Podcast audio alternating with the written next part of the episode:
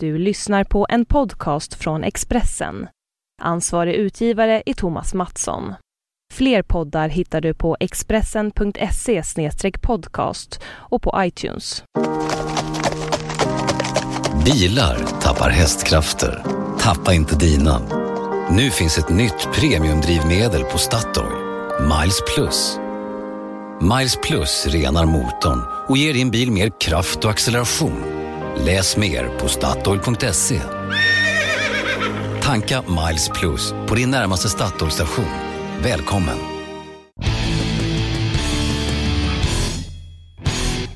Hej och välkomna till Allt om bilars podcast. Jag heter Jan-Erik Bergen Och jag heter David Jakobsson. och nu sitter vi, eller står i Expressens poddstudio i Stockholm. Jag sitter faktiskt. David fingrar febrilt på sin dator här för att leta fram eh, dagordningen eller punkterna eller Ja, vi har gjort någon slags lista. Det har ju varit lite rörigt de senaste, den senaste veckan kan vi säga. Ja, vi har ju som ni kanske har sett eh, varit och hört varit i Danmark för årets biltestveckan och eh, det var ju fantastiskt. Vi hade tror jag 62 olika bilar, 30 olika modeller att köra. Så vi körde och körde och körde. Vi fotograferade och filmade och grejade och ehm, vi eh, skrev på nätterna och poddade lite här och där Mm. och gjorde en hel massa. Man upptäcker då att, ehm, att det fanns inte så mycket tid för att skriva och sånt. Nej, vi har lite kvar måste vi säga. Men vi har ju börjat nu att pytsa ut undan för undan eh, lite nybilstester och sådär på, på vår sajt, altombilar.se. Ja, vi räknade ihop till Det blev 13 till slut 13 bilar, nybilstester. bilar som vi inte hade kört som var där. Ja. Några visste vi ju såklart om att vi skulle kunna köra där och så. Eh, Så då har vi liksom väntat in dem lite grann. Men det var ju kul. Du- Och eh, vi hade ju ett dramatiskt älgtest som vi berättade om i förra podden Just det, lite grann. det. Vi berättade ju lite om XC90 som överraskade där och vi fick höra av projektledaren om vad han tyckte var, var varför det Mm. gick som det gick. Så det kan ni lyssna på i en annan podd. Mm. Och i en podd så intervjuade vi en Toyota-representant. som Bengt pratade Ahlström. Om, som pratade om i Toyota Mirai, vätgasbilen. Mm. Så den har ni också att lyssna på. Ehm, du stod och filmade älgtestet. Mm. Det, jag, och jag satt vid ratten. Mm. Jag vet att från förra året så är det Det händer lite mer från utsidan faktiskt. Fast det kanske händer allra mest i baksätet. Vi kör ju som, som vi kanske har berättat med full lastad bil. Sitter man i baksätet så kränger det rätt hårt. Ja, Det ser, men det ser rätt intressant ut från utsidan också. Man ser när någon står på framhjulen och lyfter, lyfter bakhjulen i luften till och med. ja, jag tror att jag kan bedöma lika mycket som du kan från ratten där vad som, vad som egentligen händer med bilen. För det, det är väldigt tydligt om det är en harmonisk eh, resa eller inte. Flera av bilarna lyfter ju ganska ordentligt på, på ett bakhjul till exempel. Det är ju för ingen, ingen stor grej men eh, någon bil, eh, vilken var det som, eh, Espace, Renault Espace. Där ser man ju tydligt att det här är någonting som inte är bra när bilen kommer farande. Det kan vi se direkt. Vi kan ju se um, Vi har ju skrivit, vi har skrivit om varje bil som ligger en, en text på vår sajt och det ska Mm. komma upp, upp filmer också Mm. småningom. Men den stora skillnaden mellan bilarna kan man väl säga att bilar med hög tyngdpunkt och mjuk fjädring får problem. Mm. Vissa tillverkare tycker att eh, man ska använda antisladd eller ESP hårt och mycket direkt så man bromsar ner bilen. Mm. Vilket gör den okörbar i det närmaste. Mm. Men man får ju ner farten. Mm. Det kan ju vara bra. Och ehm, sen har väl långa bilar generellt svårt i den banan. Även om det inte är någon Mm. absolut sanning. Det fanns ju ett lysande undantag från den Lysande regeln. undantag, det BMW fanns ju- 7-serien. Ja, den, den är ju väldigt Vi körde vi inte den längsta hjulbasen men, men eh, ändå så är det en, en bil med, som är väldigt lång och den klarar sig galant i Jag tror inte den är allra, allra snabbast men bland de snabbaste. En annan bil, eh, Skoda Superb är också lång. Den har ju en hjulbas på drygt 2,8 meter. Eh, hur gick den där? Den klarade också, sig också bra. Den var en typisk eh, eh, folkvagn kan man säga. De kändes väldigt lika alla de. Eh, vi körde i Touran också Mm. och vi kände igen, vi körde Audi A4. Man känner väl, verkligen igen hur de jobbar med ESP. Den är inte så kraftig påverkan av ESP och den är ganska fin och eh, linjär styrning. Så man blir inte överraskad i, i svängen. Det finns ett tänk som går igenom modell för modell Ja, menar de har du? bestämt sig för ungefär hur bilen ska uppträda. Mm. Eh, det, det kan man inte säga om alla. Till exempel Ford S-Max kan ju upplevas ganska eh, stor och tung när man inte kör den på vanlig väg. Och styrningen kanske är alltså, lite seg i, i, ja, i början när man bara kör runt. Men när man Mm. gör den här panikstyrningen då var den ju extremt snabb. Mm. Och det blir man väldigt överraskad av. Mm.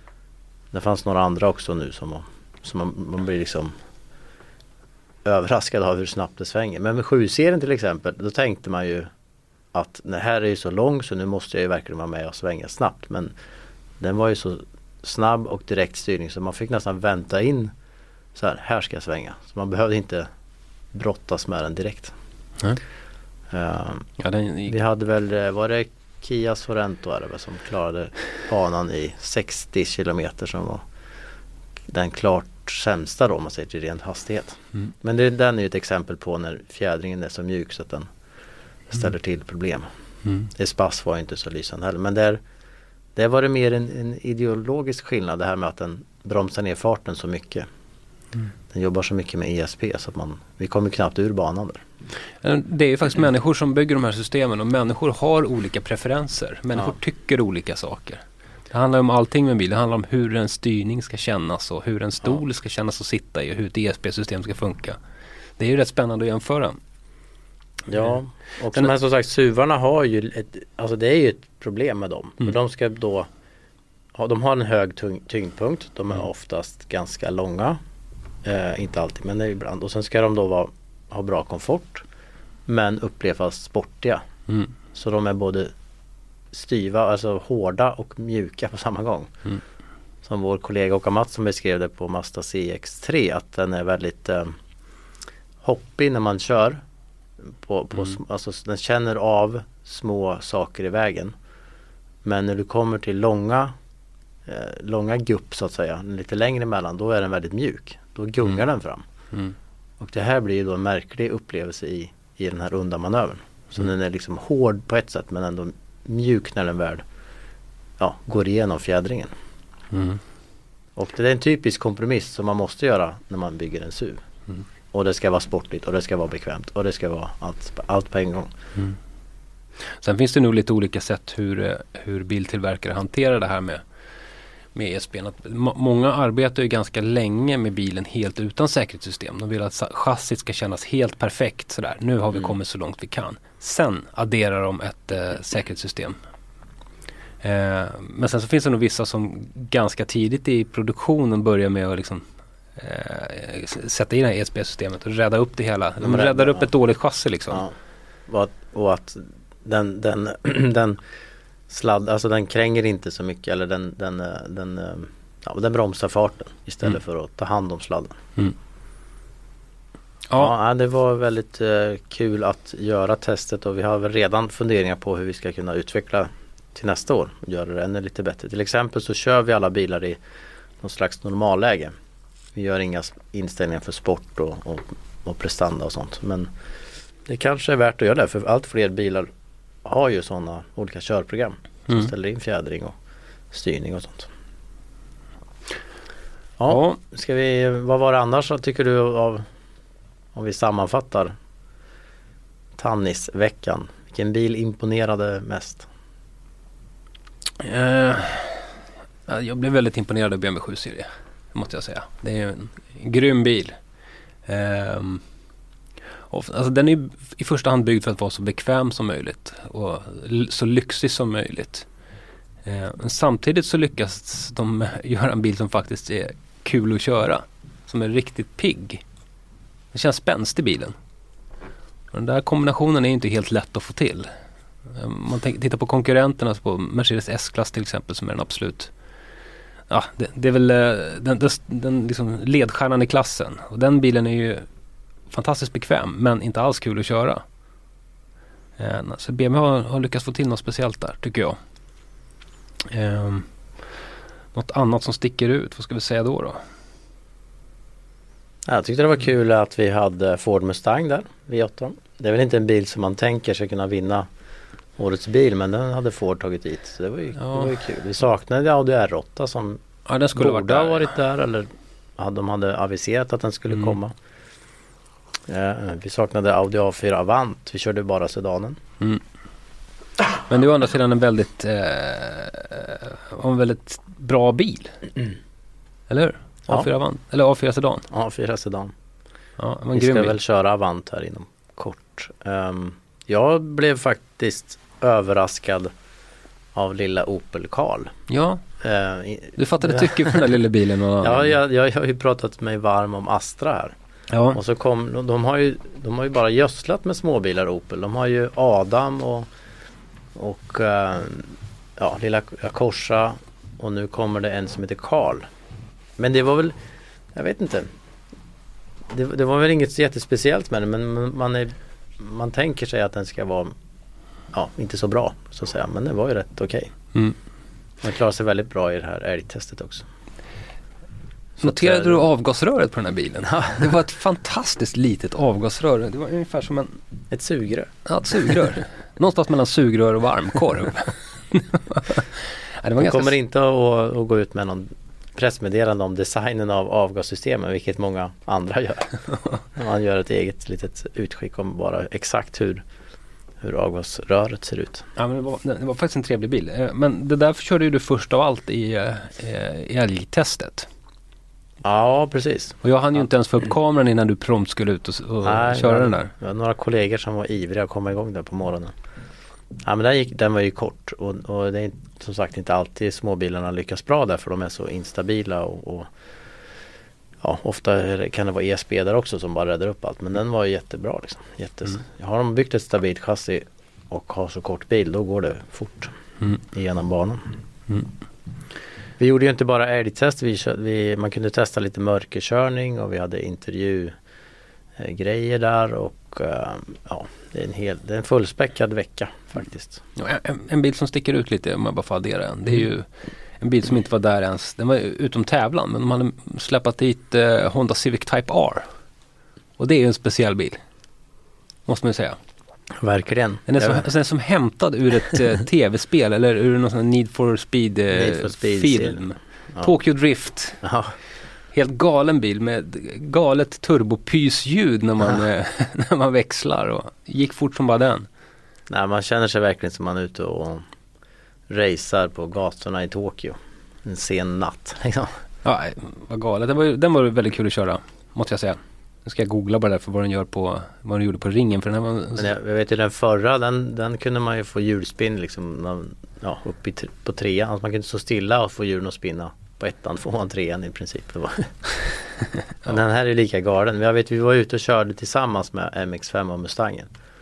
Och så hoppade vi lite emellan och byttes av och det här Ja Alltså accelerationen tog ju aldrig slut. Det bara Det bara ökade och ökade liksom.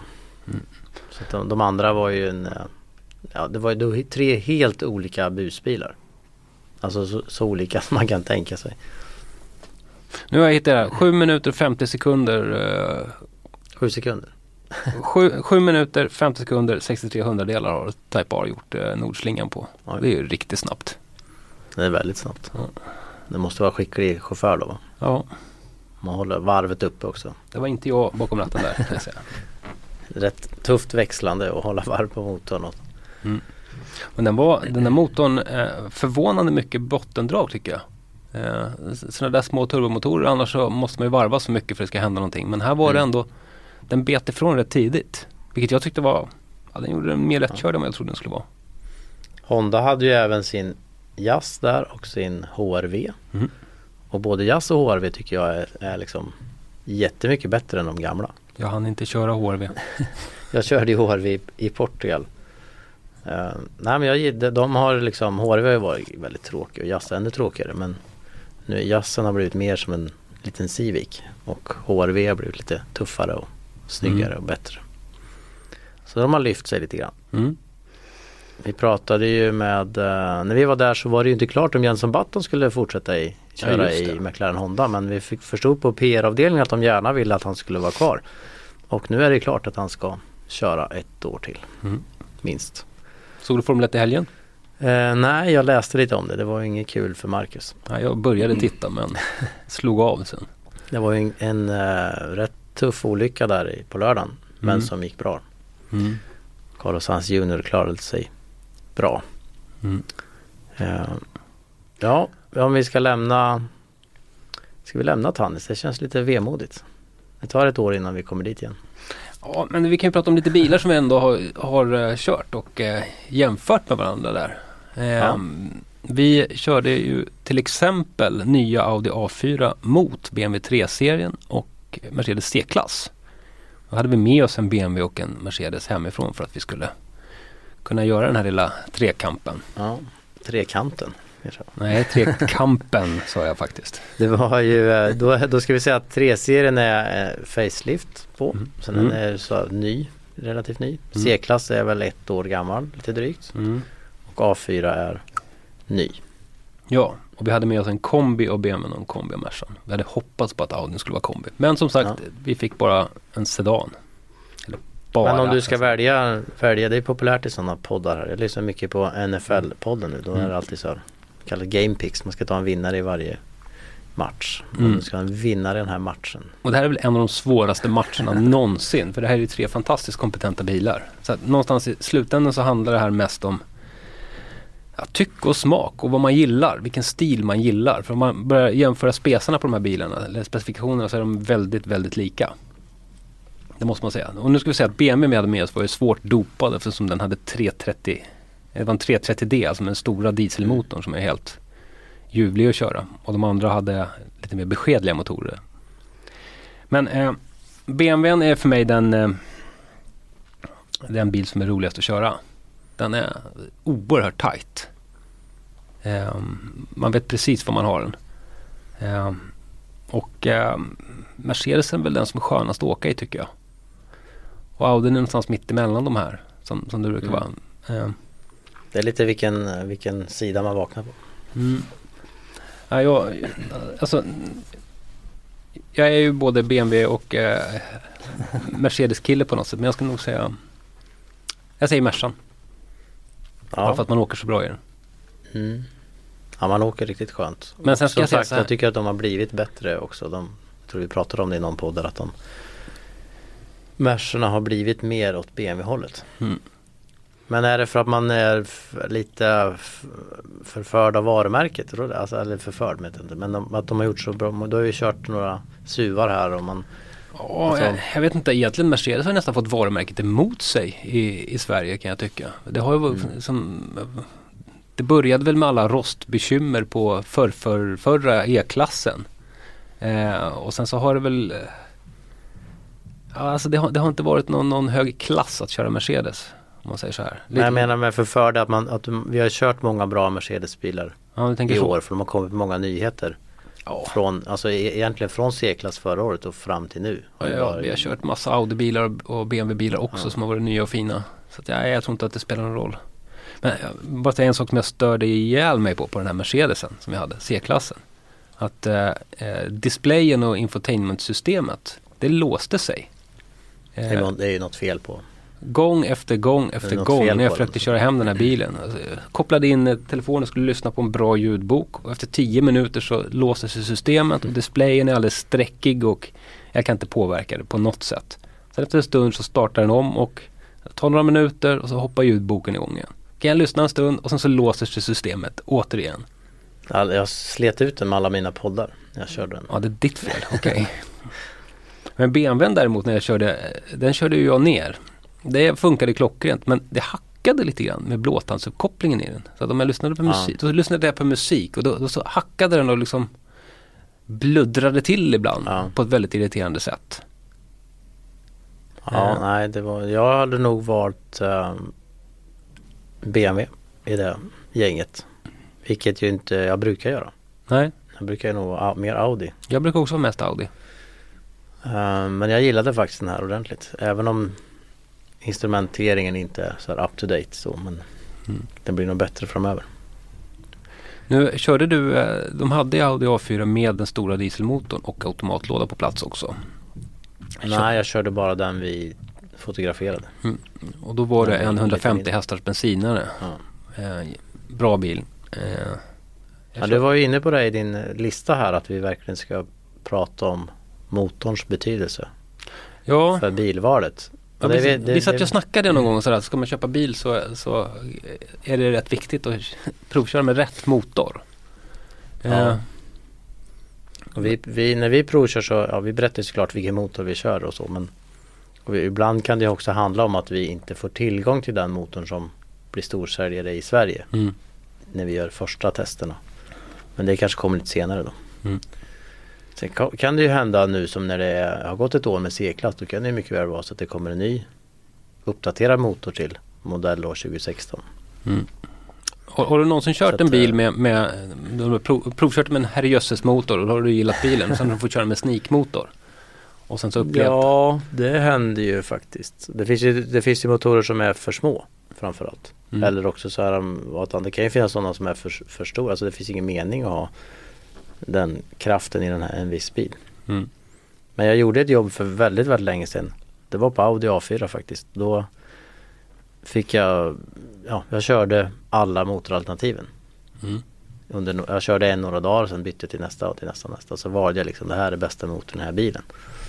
Så det är ju det kan man ju göra. Ambitiöst jobb. Ja, nu finns det ännu fler motorer till alla, Ja. Till alla varianter också. Nej men det, jag tror många väljer ju inte motor efter vad de vill ha utan vad som vad det har för skattebetydelse, alltså om det är genom, Mm. om det är miljöbil eller inte eller Nu Mm. väl det på, håller det kanske på försvinna lite grann den effekten men Mm. Men det är klart att om, om du väljer en gasbil så har du den motorn du har eller Väljer du en hybrid så sitter det oftast med, med en bensinmotor i botten Mm. och kör mest på bensin. Men jag tänk, tänker på den här BMW 3-serien till exempel. Vi har kört 3-serie förut. Eh, med eh, den mindre diesel, dieselmotorn 320D. Eh, det är ju den storsäljande Ja, det är väl den de flesta har, har det, det ser man ju. Och den, man, får- man har inte alls samma känsla av Nej. lyx och premium som när du Nej. kör 330D. Nej, Det är en väldig reagerar skillnad. på ett annat alltså du, ja, Då får man en motor som kanske inte spelar så bra med styrning och sånt. Alltså du, du, här känns det ju att allt hänger ihop. Du har ju samma Mm. respons i motorn som, som i styrningen. Mm. Så kan det vara så att en motor är tyngre än en annan motor vilket gör att bilen får ett annat Ja. uppträdande på vägen. Det, ja. Viktigt att provköra rätt motor innan man köper bil. Ja och det, det är inte så lätt för kunderna heller för att det är inte alltid som återförsäljarna har alla motoralternativ hemma. Nej. Vad, Men ska, vad ska man göra då? åk till en annan säljare eller kräv att få köra den, alltså, eller be om att få köra den ändå. Så Mm. att de tar hem den eller Mm. och, då, och då, man, då tar det ju lite längre tid. Men jag tror att det är värt det. Köpa bil är ju en Och- rätt stor affär så det kanske Ja. får... Och nu, vi har ju, vi har ju eh, tjatat om dieselmotorns förträfflighet i, i flera år. Mm. Och så har det ju varit men Men nu är det ju, nu är ju bensinmotorerna gjort ett bra ryck. Mm. Så nu tycker jag absolut man ska gå tillbaks och, och, jämföra med bensinmotorn. Gillar jag den här eller? Mm. Det är inte diesel per automatik längre. Nej. Om man nu bara ser till motorns uppförande. Och nu, nu är hela utsläppshistorien en, en, en helt annan. Men om man bara väljer motor på vad man gillar att köra. Mm. Så tror jag bensinaren har en har, har blivit ett bra alternativ igen. Jag försökte räkna ut hur, hur stor eh, andel dieslar jag provkör på jobbet. Och det, jag tror att det är någonstans mellan 80-85 procent av bilarna jag kör här på jobbet är Ja. dieslar nu. Ja, men det har ju handlat mycket om att, att återförsäljarna också har, fått, har, har premierat dem. Alltså de har fått, vill få ut dem. Mm. Eller importören i det här fallet. Så det är den som de tar hem som pressbil. Mm. Och det är låga utsläpp och sånt. CO2 ska vi säga. Men eh, Mm. det kommer nog att ändras. Och om ni har möjlighet så provkör gärna en bensinmotor igen. Du, eh, apropå eh, CO2, apropå utsläpp. Har du koll på vad som hänt? Senaste nytt i. VW-skandalen. Ja, jag vet ju att eh, bilägare i, runt om i Sverige har börjat få brev från Folkvagn som berättar att deras bil är berörd. Mm. Eh, det har väl inte sagts exakt vad de ska göra åt bilarna och det finns ju olika åtgärder för olika motorer. Ibland kan det vara en ren mjukvaruuppdatering, ibland kan det vara en, en mer hårdvara som ska in. Um, vi ska försöka förklara det här i en liten text i veckan här för det är fortfarande många som inte riktigt hänger med och förstår exakt vad det handlar om. Om man blandar ihop lite äpplen och päron, alltså man blandar mm. ihop körcykeln och vad det här eviga tjatet om att tillverkarna uppger en förbrukning och den, den är i verkligheten en, en helt annan. Och um, det här som hände i USA kanske inte påverkar Europa så mycket. Eller också gör det det, det vet vi inte än. Det har väl också att göra med vad, vad Folkvagn bestämmer sig för att göra med bilarna i Europa. Mm. I USA är det uppenbart att de måste eh, göra någonting så att de kommer ner under den här gränsvärdet för, för kväveoxider eller NOx-gaser. Och då kan den åtgärden betyda att den, att den börjar släppa ut mer eh, eller mindre koldioxid. De här, de är, det är lite motsatsförhållanden. Det är ungefär som en, en eh, vickbräda. Mm. När ena, ena värdet går upp så åker det andra ner och tvärtom. Men, men som jag fattar det så finns det ju ingen anledning att i Europa pressa ner kväveoxidvärdena och höja CO2 när vi har en beskattning och vi har regelverk som bara går på CO2 eller till stor del går på CO2. Mm. Men det är som sagt det återstår att se vad Folkvagn ska göra åt bilarna här. Men uh, jag tror många börjar fundera nu igen. Um, vad, vad händer med min bil och varför? Mm. Och många gillar ju sin bil såklart. De har ju valt den och vill inte att den ska bli sämre. Kommer det att påverka, vi pratar om bensin och diesel, kommer det att påverka dieselandelen tror du? Jag tror att, jag tror att det är början till slutet för dieselmotorn. Jag, har, det, jag tror att vi kommer att, att, se kanske att reglerna skärps i Europa också för de här NOx och kväveoxiderna. Man kan säga generellt att i USA bryr man sig mer om att folk inte ska få cancer och i Europa bryr man sig mer om, om eh, klimateffekten. Mm. Och jag kan tänka mig att det blir så att fler myndigheter i Europa har fått upp ögonen för att det här det kanske är allvarligt med de här eh, ja, NOx-gaserna också så det blir tuffare regler här och då kommer det bli tuffare för dieselmotorn att klara sig. Det blir så dyrt att bygga den så det, det är ingen idé. Liksom. Mm. Den kanske, de kanske måste ta 30 000 mer för bilen ut till kund och då måste kunden kunna räkna hem det här på minskad förbrukning och, och, och om inte förbrukningen är så mycket lägre och priserna är som de är då, då är det, finns det ingen anledning att köpa en diesel. Så uh, många har ju sagt att, att dieselmotorn är i praktiken omöjlig. Uh, och de verkar ju få rätt nu. Nu fanns ju en Bob Lutz, kanske kommer ihåg en gammal GM-chef och en, en väldigt frispråkig herre som när jag intervjuade honom på um, en bilsalong i Detroit Det här var ju ja, tio, minst 10 år sedan, mer kanske 15 år sedan Så dömde han ut isen fullständigt så det finns inga planer på att det här ska kunna gå Du måste bygga en kemifabrik under huven för att kunna rena allt som du behöver rena mm. och det kommer att bli för dyrt Och alla skrattade åt honom och sen Sen verkar det som att han till slut fick rätt då. då. Ändå har vi ju kört diesel nu då Väldigt mycket i Europa Ja, det har ju varit en 60-40 fördelning va? Mm. Uh, men det kommer nog svänga. Det finns ju städer som pratar om att förbjuda dieslar helt för de, de Paris till att, eh, exempel? Paris ja, för att de märker att uh, luften blir bättre om de försvinner. Mm. Vi har ju en debatt här i Sverige om dubbdäck som, som förbjuds i vissa städer. Och det kan man ju tänka sig att det går vidare och ser man då ett, ett samband mellan dieselmotor och dålig luft vad gäller cancerogena partiklar, ja då, då är vi kanske där också att vi, vi kommer få ett förbud eller högre skatt, i, ja, högre träng, trängselskatt och så. Mm. Men det var, vi har haft en liten en, en litet mejlkonversation med en läsare här. Som, som jämförde, det kan man ju lätt jämföra, alltså förbrukningssiffrorna på en eh, Passat i USA jämfört med i Sverige med samma motor. Och då är det ju hög, klart högre förbrukning i USA. Väldigt mycket högre. Alltså samma motor? Samma motor. Mm. Och det handlar ju om att för att bränna bort mer NOx så behöver du öka förbrukningen. Mm. Öka bränslegenomströmningen. Så det var ju mycket, mycket högre CO2-värden för samma motor i USA än i Sverige. Men igen, vad är det som säger att de måste köra USA-specifikation på motorn i Sverige? När reglerna inte är de samma. Det är rörigt det där. Nej, ja, det, är- och det här har inte folk riktigt svar och de, Många ligger på dem och säger Nej men nu får ni väl berätta vad ni ska göra. Liksom. Men det är inte så lätt för dem heller. Nej. Men vi ska försöka vårt bästa och så håll utkik på vår sajt här att vi ska göra en så här lite enkel eh, lista med det här är det som gäller och så här fungerar det. Ja, vi får följa, följa Ja. upp det där många gånger tror jag. Du, eh, får jag återvända lite till Tannis bara? Ja, Vi pratade om bi bilar som har satt av, som, som har liksom gjort intryck på oss. En bil som du tycker mycket om, det är ju Mazda C eh, MX-5.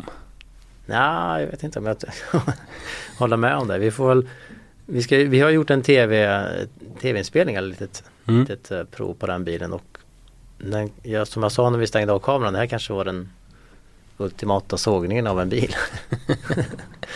Ja, du verkar Nej, inte helt nöjd där. Nej, det är väl, jag vet. Det är väl en rätt kul bil på sitt sätt. Men jag, jag tror jag har, jag har svårt för bilar som, som inte är som de ser ut. Alltså där det bara är ett skal. Vi pratade om det igår när vi gick ut med hunden så kom det en Jeep Wrangler. Det är ju samma sak där. Den ser ut att kunna bestiga Mount Everest. Liksom. Så vet man att ja, men det är ju inget, det är inget speciellt prestanda i den där. Det är bara yta, det är bara ett skal. Varg fårakläder eller? Ja, och det är ju samma med MX. Den den ser jättecool och tuff ut men den går ju inget fort liksom. Det går ju inte ens nära fort. Nej. Det går inte att köra fort med den. Men det den- känns fort. Ja det känns fort men det gör det ju i en hyrkart också. Liksom. Den är inget tuff för det. Sen var det här en cabriolet så att det, det, var, det gjorde Ja. inte saken bättre. Ett jätteminus för dig, du gillar ju Ja. inte sånt. Nej. Men nu eh, har du ju en riktigt ärtig bil i garaget. Nu har vi en Fiat 500 eh, Vintage heter den till och med. Ja, Jag tycker den är jättecool. Kul bil. ja men lite sådär. Den är ju precis blå. som den ser ut. Det är bara en kul bil, lite retro, lagom retro, snygg retro stil Ja. på den. Och den, är ingen, den, den, är, den ska bara vara liksom kul att fara runt med i stan. I stan ja, men du ska åka till Göteborg i den, är det så? Jag vet inte om vi åker till Göteborg den. Men, men den är ju precis vad du, vad du ser. Ja. En accessoar. Ja precis, det är som en handväska att fara runt med. Mm. Men vi ska, vi ska köra, vi har precis hämtat den så den kommer att förgylla vårt garage här under en vecka. Spännande, spännande. Eh, Vi såg ju, när vi hade hämtat den såg vi Mini Clubman som snurrar runt. Den körde vi ju i Tannis också. Men Just de har det. ju sin världslansering i Stockholm. Så Mm. ni har vägarna förbi Stockholm och ser massa Mini Clubman så väl beror det på att här lanseras bilen för hela världen. Jag tror det var Mm. 6000 hotellnätter ska, ska den eh, lanseringen generera i Stockholm. Herregud. de ska ligga här i flera veckor. De hade 300 plus journalister tror jag som, hade, Mm. som var här, eller har varit här, eller ska hit. Mm. Och sen ska världens alla återförsäljare av Mini komma hit. Så Mm. flygs de hit från Mexiko, Brasilien, Kina. Ja, överallt där de säljer Mini. Så flygs de till Stockholm och så får de köra runt här. Galet. Ut till, till Artipelag och Mm. ha presskonferens och sen in till stan och bo på hotell. Vad tyckte du om bilen Clubman? Ja. Ja. men jag tyckte att, eh, att den var ju mycket bättre än, än den varit tidigare. Och så jag tror jag skrev det också att den, nu kan man faktiskt ha bara en Mini. Förut var det andra bil eller tredje bil. Mm. Men nu skulle man faktiskt kunna klara sig med. Den är så pass bekväm att köra även långt även om det bullrar lite fortfarande lite vägljud så men man klarar sig, man kan, man kan köra till Göteborg med. Nu ska vi säga att vi faktiskt körde Cooper S-versionen som har en eh, vad är det motor på? 192 hästar, kan det stämma? Så kan det nog vara ja. Jag har skrivit rätt så många nybilstester nu, jag kommer inte ihåg alla. Ja, men nej. det, det, känner igen en siffra. Drygt 190, ja den gick ju faktiskt som en skålatroll den här lilla Ja. bilen. Den var jätterolig. Eh, men visst var den snygg den vi såg här i Stockholm. Vi hade en silverfärgad i, i Ja, Danmark. då såg den lite tam ut tycker Ja. jag. Här, här var Eh, den riktigt snygg med någon gräddvit. Ja, så mycket läckrare ut. Lite, lite mer eh, din Fiat 500 Ja, i känslan där. Men den ska ju vara snygg. Det är därför man köper en sån där. Den Precis. ska ju vara frän liksom, och personlig. Mm. Man kan ju plocka på hur mycket paket och, och prylar som helst till den. Det är mer en livsstil man köper. Det är som att köpa en Harley Davidson. Man köper liksom Harley Davidson med fransjackan och allting. Mm. Lite så är det med Mini. Så tror jag att Holly Davidson har lättare att få det till att man köper sig en livsstil än vad Mini har nu för tiden. Ja, nu för tiden kanske. Nej men jag kan absolut se, en sån här Ja, en BMW X5 och en Mini Clubman stående på garageuppfarten. Mm. Inget annat? ingen Harley Davidson. Låter billigt. Ja. ja. Nej, eh, det blir inga, ingen av dem på min garageuppfart faktiskt. Däremot eh, Skoda Superb Kombi som vi också ja, körde i den har du blivit förälskad i. Ja, faktiskt. Vad ska du med allt baksäte till? Vad, vad, dina barn är inte så stora. Nej men jag ska sitta där när, när, när min fru kör. När din äldsta son kör? Ja. Nej men faktiskt när man, har, när man har mindre barn så är det ju nästan, nästan viktigare att ha ett stort baksäte tycker jag. Alltså när man ska in med en barnstol och ungarna sitter med benen rakt fram och behöver lite plats. I en Skoda Superb kombi så kan de inte sparka mig i ryggen. De når inte fram. Det är som min pappa sa när jag satt i baksätet. Benen ska vara på golvet, eller fötterna ska vara på golvet. Ja, det, är, ju- På mattan. det är ju lätt Här, här fick, det fick inte komma någon, det fick inte vara någon, eh, någon eh, sko på sätet eller på dörrsidan eller på, på B-stolpen eller något. Inte ens på, helst inte på, alls på den här kardantrumman. Nej, Fötterna på mattan. mm, ja men det är väl en, en bra regel. Framförallt om man nu har sån här fyrzons klimatanläggning med dyra knappar och sånt där på den här.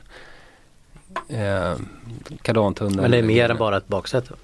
Ja visst är det. Eh, jag har ju skrivit om den här bilen för med i sedanutförandet.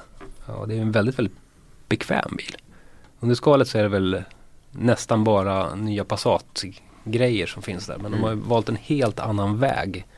Eh, Passaten ska vara ja, den ska, den, Jag tror att de har tänkt sig att Passaten fortfarande ska kännas lite sådär sportig. Lite mot eh, BMW-hållet. Mm.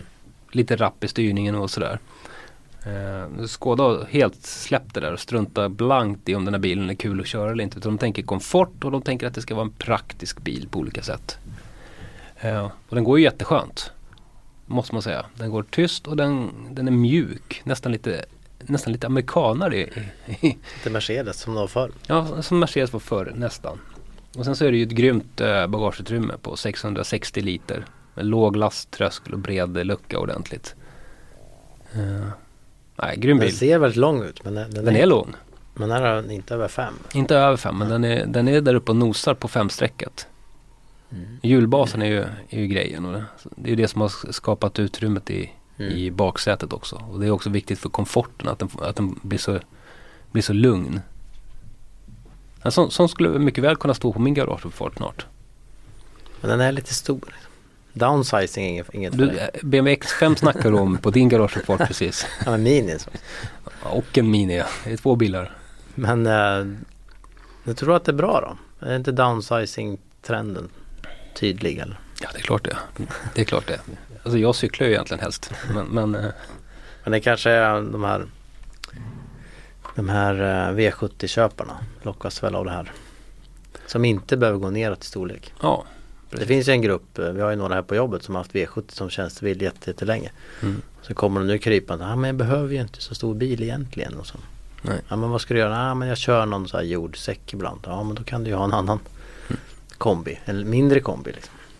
Ja eller en Men sen finns det andra som säger, ja nu har vi, nu har vi liksom dubbelvagnen och nu, har vi, nu ska vi, nu ska vi Mm. ut på bilsemester och det, är- det är för liten bil. Och, Ja men det, det, jag, jag tycker att det är allt för få som tänker sådär som de människorna. Att de flesta köper ju alldeles för stor bil. mm, Att man köper för alla eventualiteter och så sitter man själv i bilkön liksom. mm.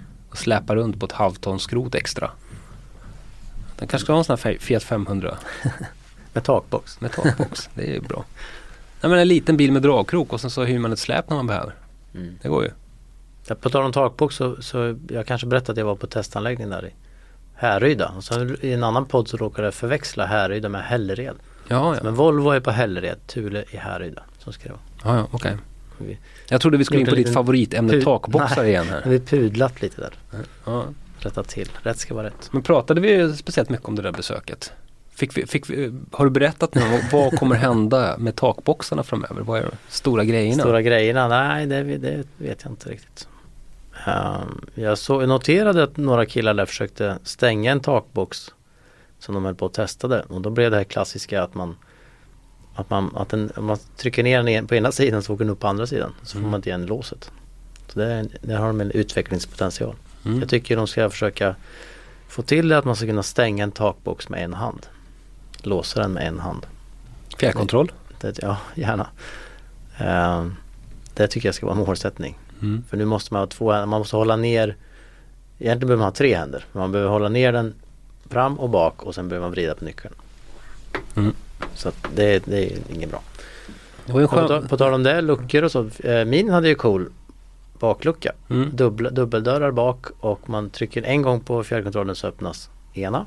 Och trycker man en gång till så öppnas andra. Mm. Det var ju fränt. Mindre fränt är ju faktiskt att man kan Mm. råka stänga dem där i fel ordning. Är det inte så? Ja, man, våld, man kan inte stänga dem men man kan försöka och Man kan förstöra dem. förstöra dem. Ja. Trycka igen. Men eh, hur ska man, det måste ju vara så att man kan.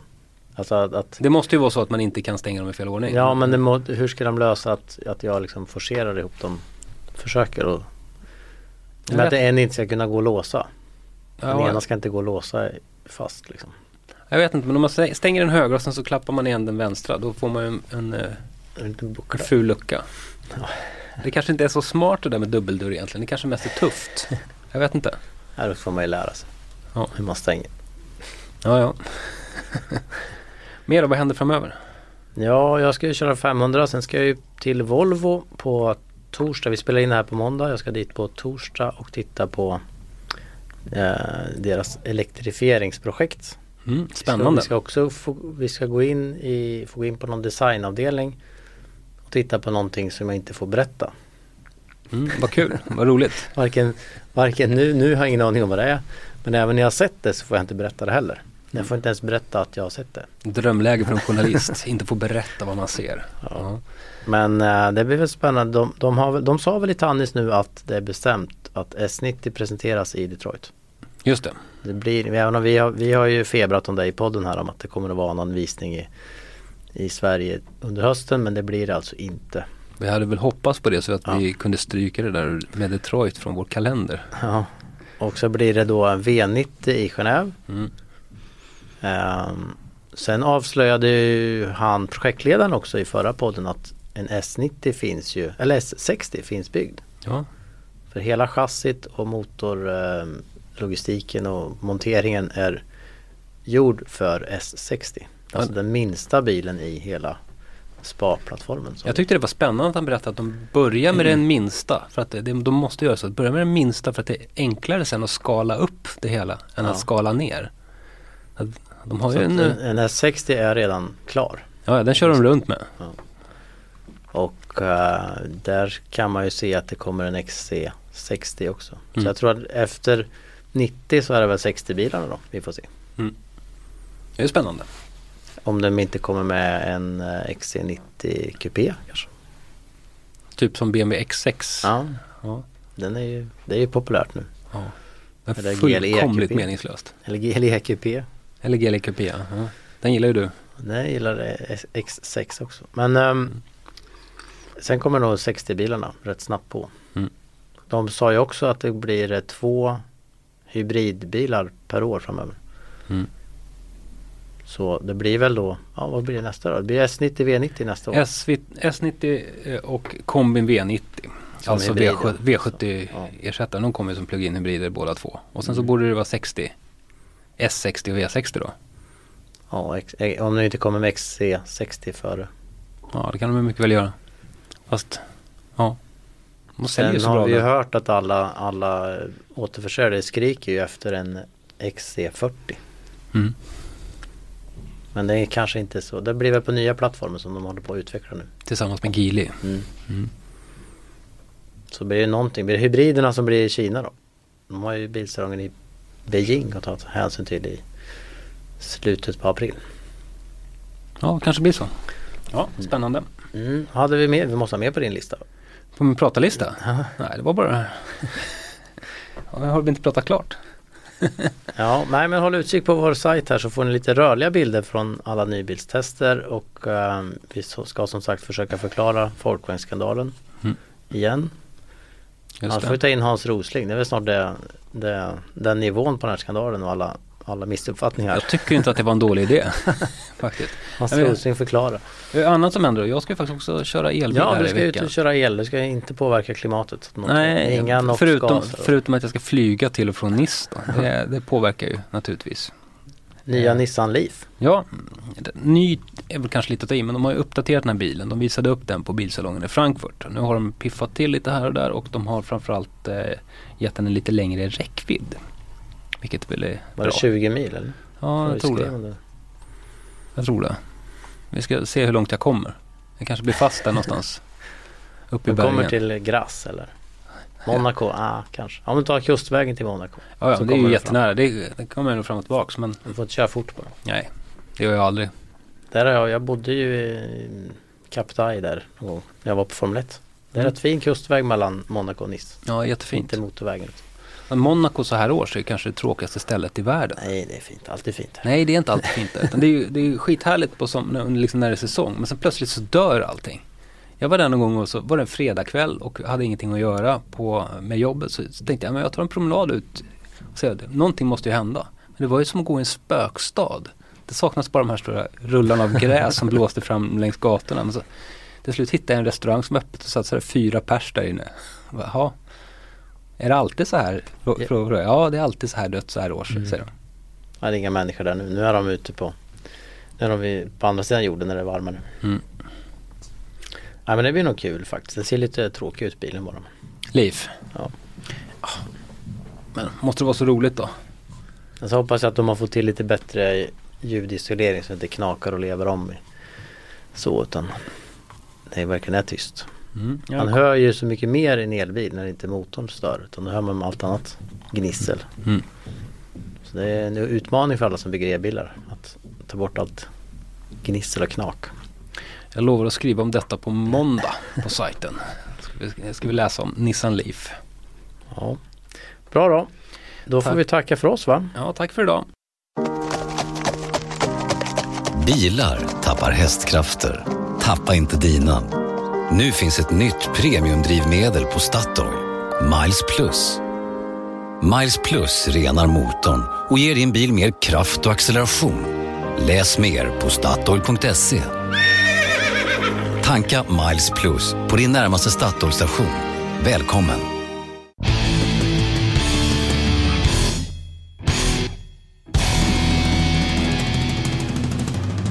Du har lyssnat på en podcast från Expressen. Ansvarig utgivare är Thomas Mattsson. Fler poddar hittar du på expressen.se podcast och på iTunes.